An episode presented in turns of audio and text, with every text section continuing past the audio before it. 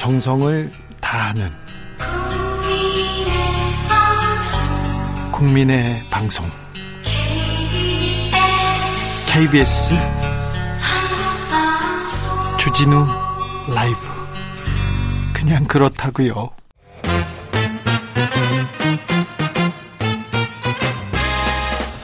정치권의 뉴스와 화제, 민심은 어떻게 보고 있을까요? 집중 분석해 보겠습니다. 여론과 민심.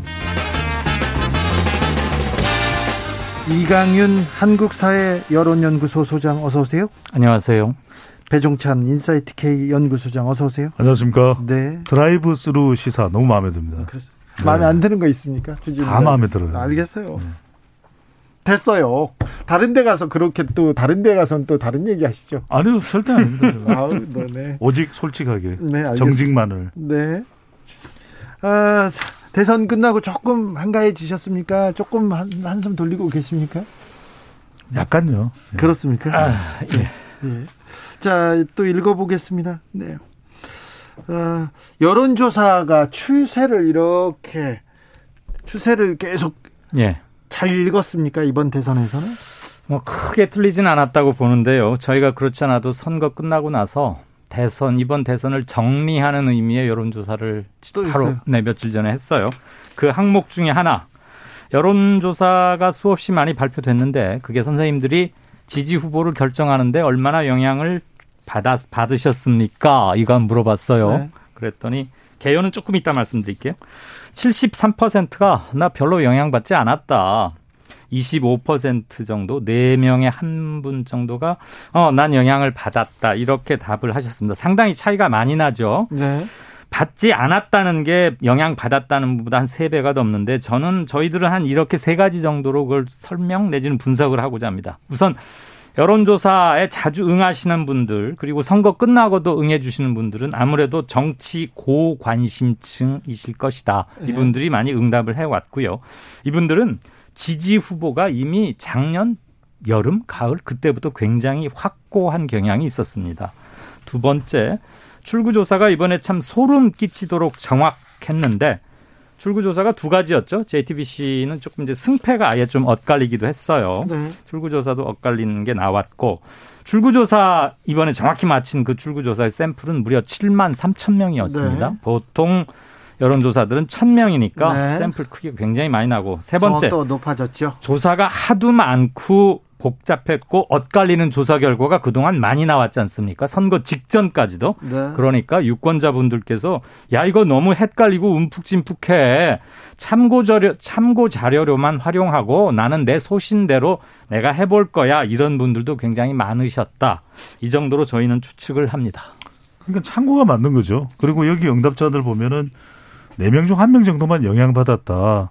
그러니까 여론조사에 너무 일희일비하거나 의존하거나 이럴 이유가 없는 겁니다. 네, 그러다, 참고로 네. 네. 그러다 보면은 여론 조작이냐 이런 이야기를 하시는데 중앙선거 여론조사 심의위원회가 있기 때문에 선거 여론조사는 뭐 이걸 감히 조작을 할 수도 없는 것이고 이제는 좀 여론조사를 그냥 있는 그대로 있는 그대로의 중요도 정도 참고하는 정도 수준으로 그 보는 것이 맞는 거죠. 변명처럼 들리실 수도 있겠습니다만 깜깜이 들어서기 직전에 후보 단일화가 이루어졌고 네. 그리고 바로 깜깜이 들어왔고 공표할 수 없었고 그때 굉장한 변동이 좀 있었어요 막판에 네. 그런 것들은 잡아내기가 좀 힘들었다 이런 말씀드리고요 지금 음 제가 말씀드린 이 조사 항목은 TBS 의뢰로 저희 KSOI가 11일, 12일 엊그제죠 이틀간 실시했습니다. 응답률 8.1%.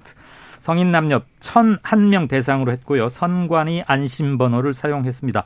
보다 자세한 것은 중앙선거 여론조사 심의위원회나 저희 한국사회 여론연구소 홈페이지 보시면 질문지 같은 것 다 확인하실 수 있습니다. 조사에서 네. 조사에서 여성가족부 폐지 여기에 대한 민심도 하셨어요? 네, 여가부 폐지만 꼭 집어서 한 건 아니고요. 예. 아, 전반적으로 차기 정부 우선 해결해야 될 거 뭐라고 보시느냐 이거는. 물었죠. 그랬더니 경제, 민생, 일자리 이런 것 좀 잘 챙겨야 되겠다. 25.8%. 부정부패 깨끗이 척결해달라 18%, 공정사회 실현이 굉장히 중요하다 14.7%, 그리고 바로 간발의 차이로 국민 화합이 중요하지 않겠느냐 14.2% 이런 정도로 조사가 됐습니다. 그러니까 이 점은 분명히 말씀드려야 될 것 같아요. 어, 선거 국면에서 이제 관련 여성가족부 폐지 관련된 뭐 여론조사가 있었다. 그냥 대체는 흐름만 말씀드리네요. 그런데 남성들뿐만 아니라 여성들도 상당히 여성가족부 폐지에 대한 공감이 높았다. 이걸 주장하는 쪽이 있는데 실제로는 여성들의 경우에는 의견이 좀 다양했어요. 그러니까 어, 폐지에 대한 의견도 있었지만 또 폐지하지 말아야 된다는 의견이 또 상당히 높게 나타났었고 그리고 여성가족부의 기능이 좀 재조정해 재조정 될 필요가 있다는 의견도 있는 것이거든요. 이걸 저는 마치 그냥 이것 아니면 저것 이런 식으로 결정될 일은 아닌 것 같습니다. 네. 한 가지요. 선생님께서는 지지 후보를 언제 정하셨습니까? 네. 이제는 뭐 감출 이유가 없잖아요. 정답의 그렇죠. 음. 응답의 정직 정직도가 높을 텐데 이런 질문은 각 당이 후보를 결정하기도 전에 네. 또는 공식적으로 최종 경선에서 후보가 정해진 직후 이게 합쳐서 58%. 그러니까 네. 10명 중에 6명가량은 음. 이미 작년 가을 전에 다 정했다는 얘기고 윤 안 후보 단일화 이후에 나는 정했다. 이런 분들은 9.6%에 불과했습니다. 그렇습니다. 네. 끝까지 본 사람도 있지만 난 태어나고부터 어느 당으로 지금 그럼요. 정한 사람 이 주변에도 많아요. 그리고 뭐 후보 도, 덕성 논란이니 뭐니 음. 뭐니가 음. 계속 잔파도들이 계속 몰려와도 거의 잘 안 변했다는 얘기이기도 하고요. 그렇죠.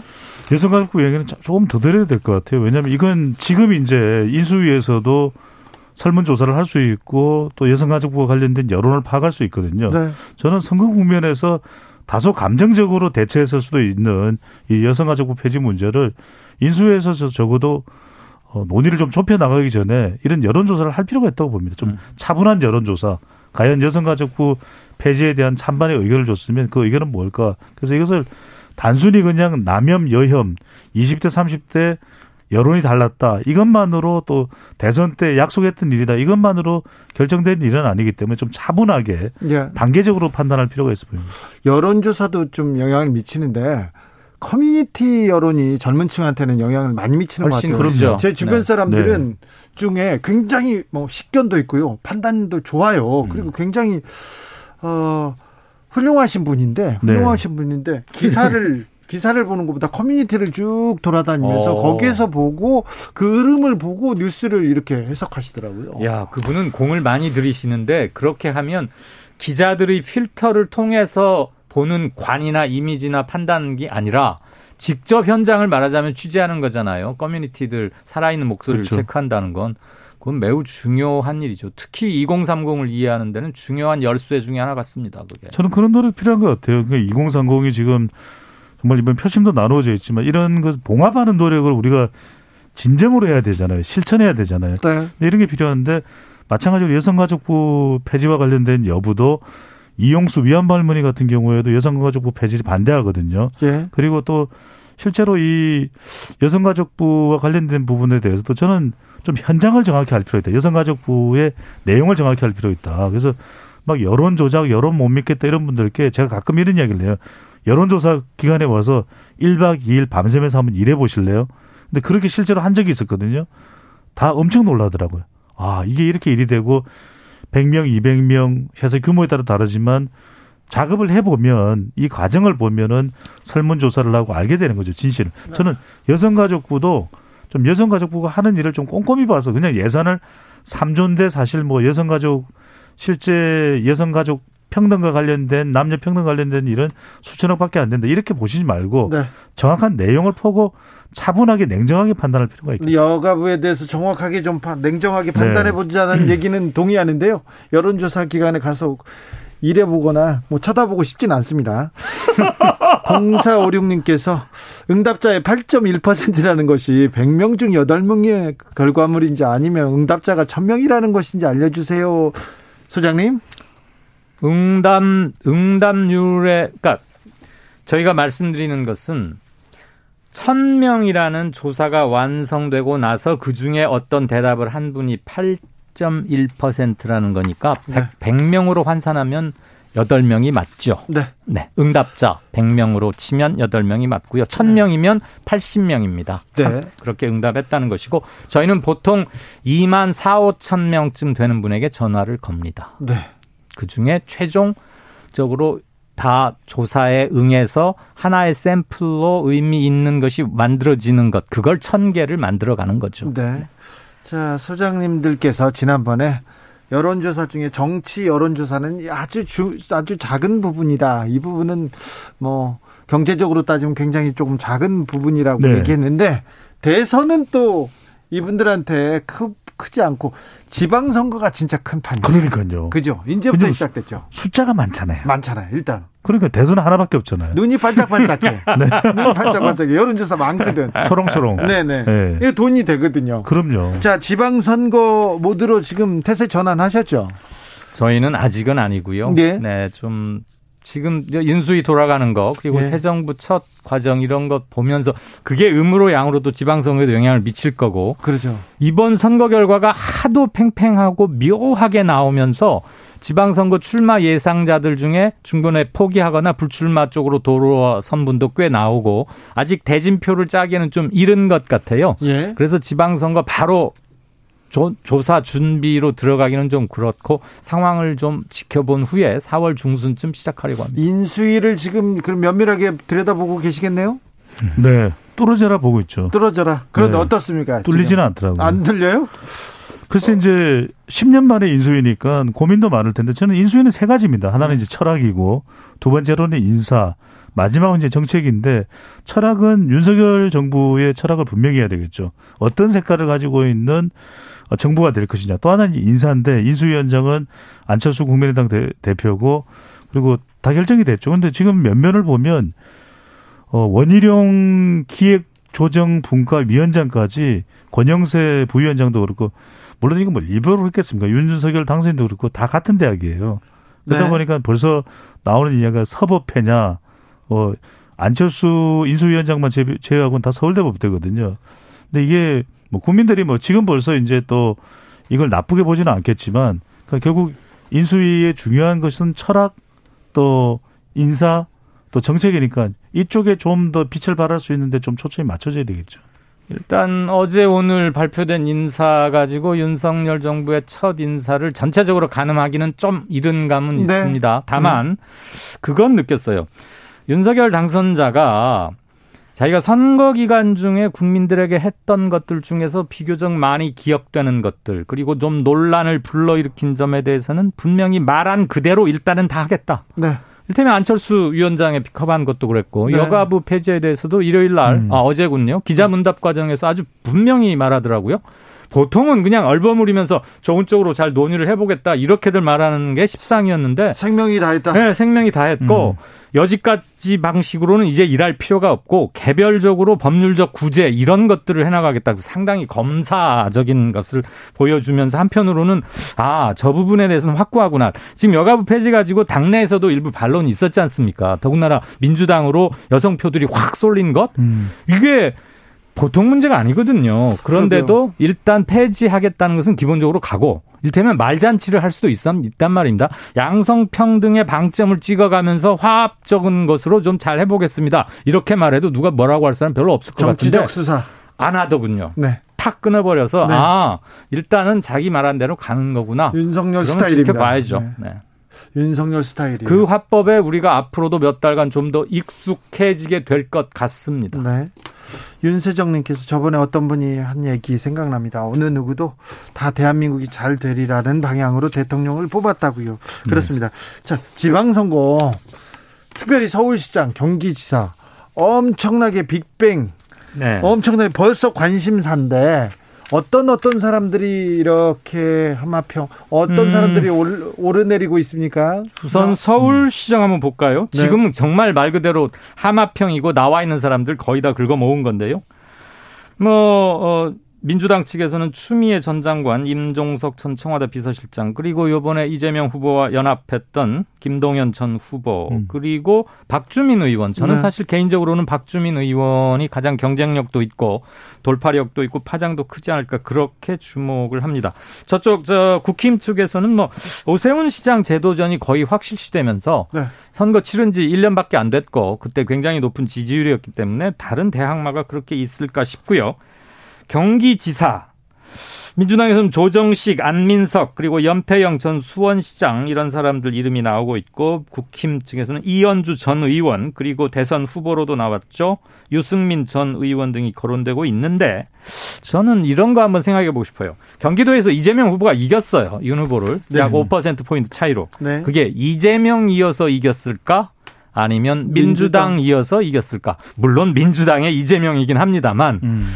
이재명 개인의 돌파력 민주당이라는 것보다는 이재명 경기 직전의 지사 그게 좀 강하게 작용하지 않았을까 그렇다고 보면 경기지사가 굉장히 볼만한 싸움터가 되지 않을까 네 그렇습니다. 근데 지방선거는 저는 경기도가 가장 중요하겠죠. 무엇보다 네. 서울은 또 이번 대선에서도 개표 결과가 윤석열 후보가 31만 표 이상 앞서는 결과였고 지난번에 19%차 앞승이었죠. 네, 부동산 민심이 또 쉽게 가라앉지 않는 것이고 그만큼 윤석열 당선인을 살린 지역이 이번에 서울이다. 그리고 부동산 민심이다 이런 해석이 나오지 않습니까?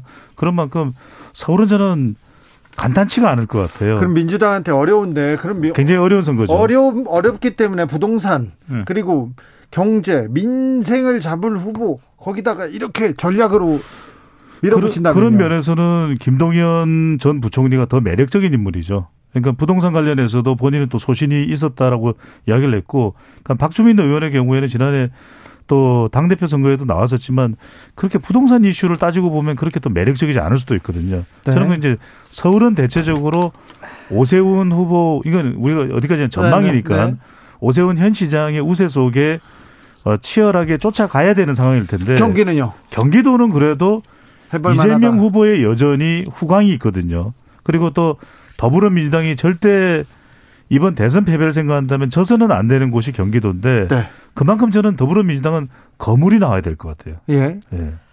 이런 점은 있을 것 같아요. 김동연 후보 같은 경우는 물론 캐리어도 좋고 경제 잘 살릴 것 같긴 한데 우리나라가 지극히 중앙 집권화돼 있고 대통령 중심제고 중앙 부처의 권한이 막강해서 서울을 비롯한 각 광역이건 일반이건 지자체 장들의 역할이나 권능이 실은 굉장히 약합니다.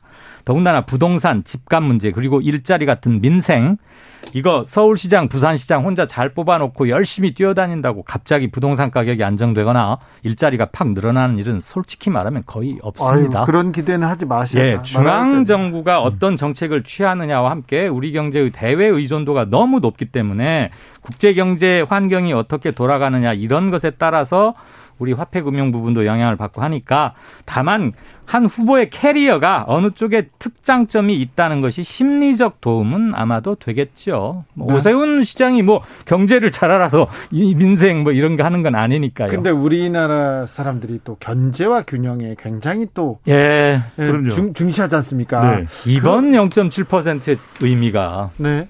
그래서 경기도는 조금만 더 짧게만 더 추가할 필요가 있을 것 같은 게 저는 이 거론되는 인물들 물론 뭐 시시 수시로 바뀔 수 있었는데 김동연 전 후보가 저는 오히려 경기도 쪽에 더 방점을 찍을 가능성이 음. 있다. 그런 이유는 경제 전문가이기도 하고 이번 대선도 가만히 보면은 외부 인사인 윤석열 후보가 결국 당선이 되지 않았습니까? 네. 그러면은 민주당 책임론이 상당히 비등하거든요. 그런데 네. 오히려 김동연 전 부총리와 이재명 후보가 막판에 사실상의 단일화를 한 것도 있기 때문에 김동연 전 부총리가 경기도에 나오면 또 그런 민주당 책임론과도 거리가 있는 것이고 또 이재명 후보가 당장 활동을 하기는 쉽지 않거든요. 근데 이런 단일화를 했던 서로 간의 관계를 생각한다면 은근히 어 경기도 선거에서 지원을 해줄 수 있는 것도 가능해지는 것이죠.